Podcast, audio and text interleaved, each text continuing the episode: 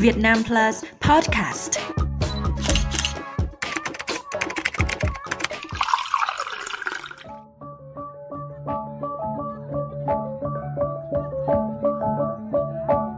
Chào mừng quý vị và các bạn đã quay trở lại với Việt Nam Plus Podcast. Chúng ta đang đến với tập 6 trong chùm podcast về 7 loại hình âm nhạc cổ Việt Nam là di sản của nhân loại. Trong tập hôm nay, chúng ta sẽ cùng tìm hiểu về không gian văn hóa cổng chiêng Tây Nguyên, thưởng thức những thanh âm vang vọng của núi rừng Đại Ngàn, kiệt tác di sản truyền khẩu và phi vật thể của nhân loại được UNESCO công nhận năm 2005. Tây Nguyên được biết đến là xứ sở của những thiên sử thi đẫm chất huyền thoại, vùng đất của đại ngàn xanh thẳm, đầy nắng và gió, với những con người thuần hậu, hào sảng, phóng khoáng. Và không thể không kể đến những thanh âm cồng chiêng trầm bổng quyến rũ, mang âm hưởng từ quá khứ vọng về hiện tại.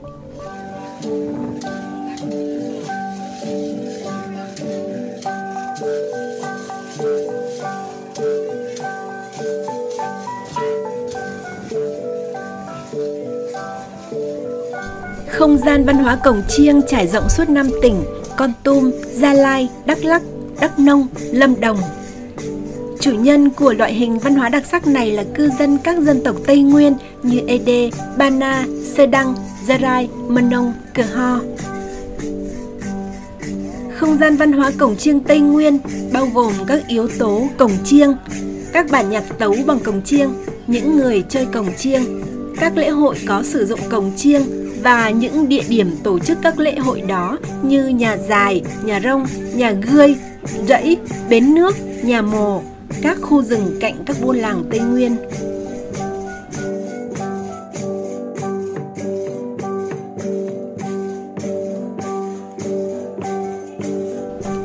Cồng chiêng là nhạc cụ dân tộc thuộc bộ gõ hình tròn, đường kính khoảng từ 20cm đến 60cm, loại cực đại từ 90cm đến 120cm, được làm bằng hợp kim đồng, có khi pha thêm vàng, bạc hoặc đồng đen. Ở giữa có núm hoặc không có núm. Nghệ nhân dùng dùi gỗ có quấn vải mềm hoặc dùng tay để đánh. Cồng chiêng càng to thì tiếng càng trầm, càng nhỏ thì tiếng càng cao. Các nhà nghiên cứu văn hóa cho rằng cồng chiêng có từ thời cổ đại bắt nguồn từ nền văn minh Đông Sơn có cách đây ít nhất 3.500 đến 4.000 năm với hai nhạc cụ điển hình là trống đồng và cồng chiêng. Từ thuở ban sơ, cổng chiêng đã được đánh lên trong các cuộc chiến giữa các tộc người. Âm thanh của cổng chiêng vang vọng đại ngàn, cổ vũ chiến binh, xua đuổi tà ma thú dữ.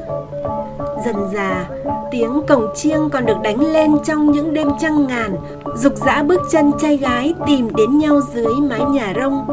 Sinh hoạt văn hóa lễ hội cũng bắt đầu từ đấy.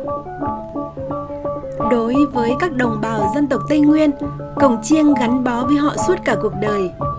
Tiếng cổng tiếng chiêng theo con người từ lúc mới sinh ra cho đến lúc chút hơi thở cuối cùng cổng chiêng có ở lễ thổi tai cho trẻ sơ sinh, lễ mừng lúa mới, lễ đâm châu, lễ cầu mưa, lễ cúng máng nước, lễ cưới, mừng nhà mới, lễ bỏ mả. Nhà nghiên cứu âm nhạc dân gian Bùi Trọng Hiền nói về cổng chiêng trong đời sống người dân các dân tộc Tây Nguyên. Gần như mọi lễ thức của người Tây Nguyên đều gắn bó với cổng chiêng. À, vì thế giáo sư Tô Ngọc Thanh có nói một câu rất là thú vị tức là ở tây nguyên đời người dài theo tiếng chiêng từ lúc đứa trẻ sinh ra có lễ thổi tai người ta đem chiêng đến đánh à, nếu đẻ con trai thì đánh bài đâm châu nếu đẻ con gái thì đánh bài mừng lúa mới bên tai đứa trẻ để à, mong rằng cái tiếng chiêng sẽ thông tai cho nó để công nhận nó trở thành một con người.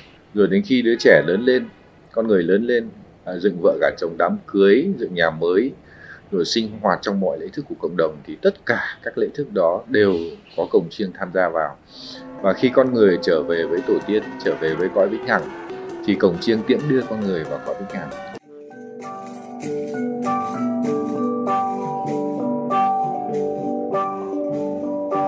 Tiếng cổng chiêng là tiếng nói của con người giao tiếp với thần linh. Để thỏa mãn tiếng nói giao tiếp ấy, các dân tộc ở Tây Nguyên đã sáng tạo ra rất nhiều các bài nhạc chiêng khác nhau Tùy vào từng lễ nghi mà giai điệu cổng chiêng không giống nhau, có khi thong thả, nhịp nhàng, khoan thai, có khi rộn ràng, sôi nổi, có lúc lại trầm buồn, sâu lắng. Lễ đâm châu của người dân Tây Nguyên sẽ chơi dàn chiêng ho, chơi các bài cheng sport, bru, có tiết tấu giai điệu hùng tráng, mô tả những cuộc chiến đấu dũng cảm của các vị tù trưởng và dân làng khi xảy ra chiến tranh bảo vệ lãnh thổ.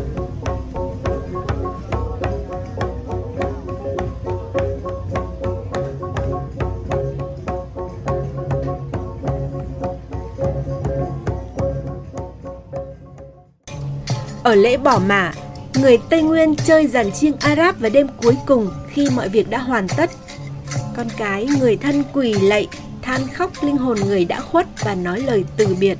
Mong linh hồn đừng quay về quấy giày con cái. Khi ông thầy lễ dứt bài khấn, các chàng trai đánh bài chiêng xoang. Bài chiêng có tiết tấu rộn rã, cuốn hút mọi người vào vòng xoang sôi động và vui vẻ. Ngoài những bài chiêng đánh trong các lễ thức lớn như lễ đâm châu, lễ bỏ mạ, các dân tộc Tây Nguyên còn có rất nhiều bài chiêng đánh trong lễ cúng cơm mới, lễ dựng nhà, lễ thổi tai, lễ rước pan, lễ cúng đất.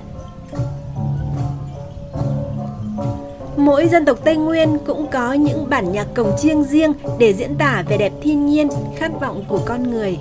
Người Gia Rai có các bài chiêng Joan, Trung Vang, Người Ba Na có các bài chiêng Sa Chăng, Sakapo, Atau, Tơ Rơi. Âm thanh của cồng chiêng còn là chất men lôi cuốn gái trai vào những điệu múa hào hứng của cả cộng đồng trong những ngày hội của buôn làng. Đây là sinh hoạt văn hóa dân gian nổi bật nhất ở các dân tộc Tây Nguyên.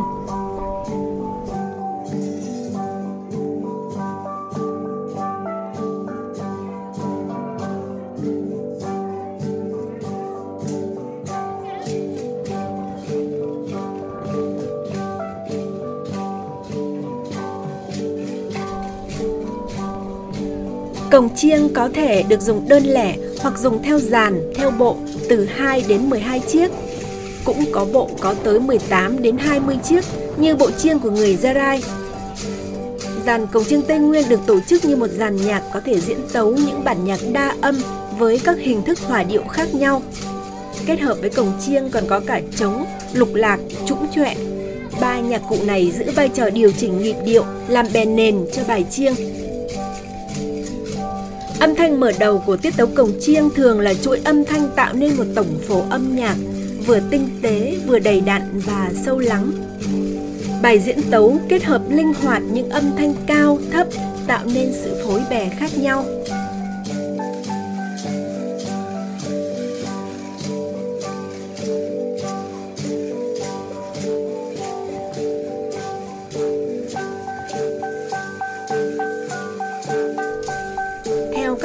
Cứu âm nhạc, các bản diễn tấu cổng chiêng Tây Nguyên là sự hòa quyện giữa hai loại nghệ thuật âm nhạc, chủ điệu và đa điệu, theo lối tư duy hòa âm được hình thành từ chính bản chất bồi âm đa thanh của tự nhiên. cổng chiêng chính là cuộc sống của người Tây Nguyên. Nghe cổng chiêng thì thấy được cả không gian săn bắn, không gian làm rẫy, không gian lễ hội, âm thanh của núi rừng vô cùng sinh động và cuốn hút.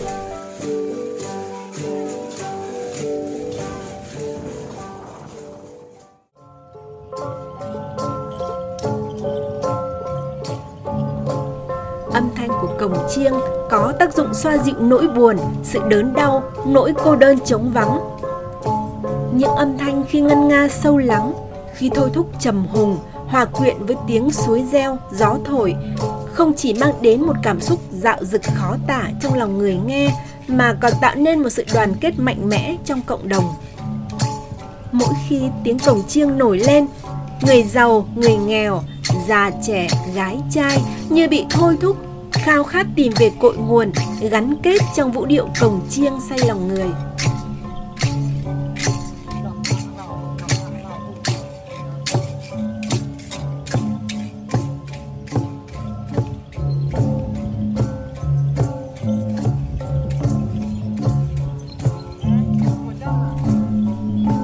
Cổng chiêng cũng là biểu tượng của tiềm lực kinh tế của đồng bào Tây Nguyên xưa. Đã có thời có những chiếc chiêng trị giá tới hai con voi hoặc hàng chục con trâu. Nhà nào nhiều chiêng có nhiều chiêng quý thì nhà đó có quyền lực và giàu có trong buôn làng. Ngoài ra trong mỗi chiếc chiêng, đồng bào lại tin rằng có một vị thần trú ngụ. Ai có nhiều chiêng không chỉ là người giàu của cải mà còn là người có sức mạnh và được thần linh phù hộ. Người Tây Nguyên tin rằng chiêng càng cổ thì vị thần trú ngụ trong đó càng có sức mạnh. Điều đó chứng tỏ giá trị của cồng chiêng không chỉ nằm ở kỹ thuật chế tác mà chính là ở ý nghĩa tâm linh của nó.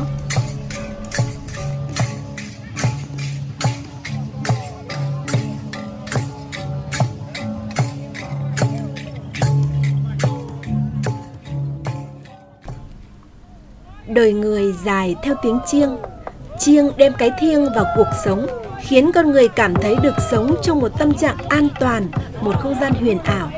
Và hơn thế, tiếng cồng tiếng chiêng còn đem đến cho đời sống của người dân tây nguyên sự bay bổng, khởi nguồn cho những áng thơ ca sử thi lãng mạn và hùng tráng.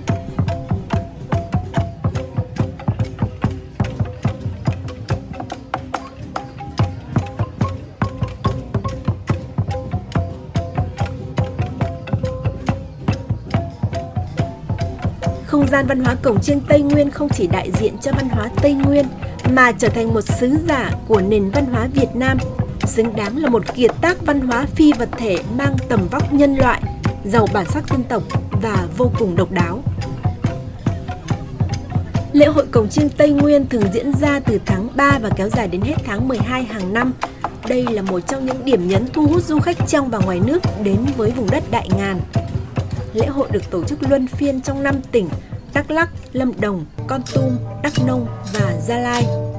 Quý vị và các bạn nếu có dịp đến với Tây Nguyên, hãy thử trải nghiệm những vũ điệu cồng chiêng rộn rã cùng các chàng trai cô gái Ede Mơ Nông, Gia Lai bên đống lửa bập bùng. Vít cần rượu men lá nồng nàn, hòa mình vào không gian đại ngàn bí ẩn và quyến rũ.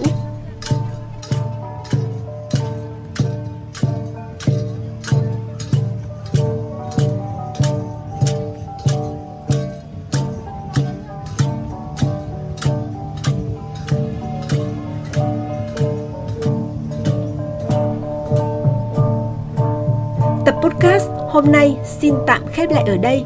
Cảm ơn sự lắng nghe của quý vị và các bạn. Đừng quên theo dõi chúng tôi tại chuyên mục podcast trên báo điện tử Vietnam Plus tại địa chỉ www.vietnamplus.vn và Vietnam Plus Podcast trên các nền tảng Google Podcast, Apple Podcast, Spotify. Trong tập tới, Vietnam Plus Podcast sẽ cùng quý vị tìm hiểu về nghệ thuật đờn ca tài tử Nam Bộ, một dòng nhạc dân tộc của Việt Nam được UNESCO ghi danh là di sản văn hóa phi vật thể đại diện của nhân loại vào ngày 5 tháng 12 năm 2013. Xin chào và hẹn gặp lại!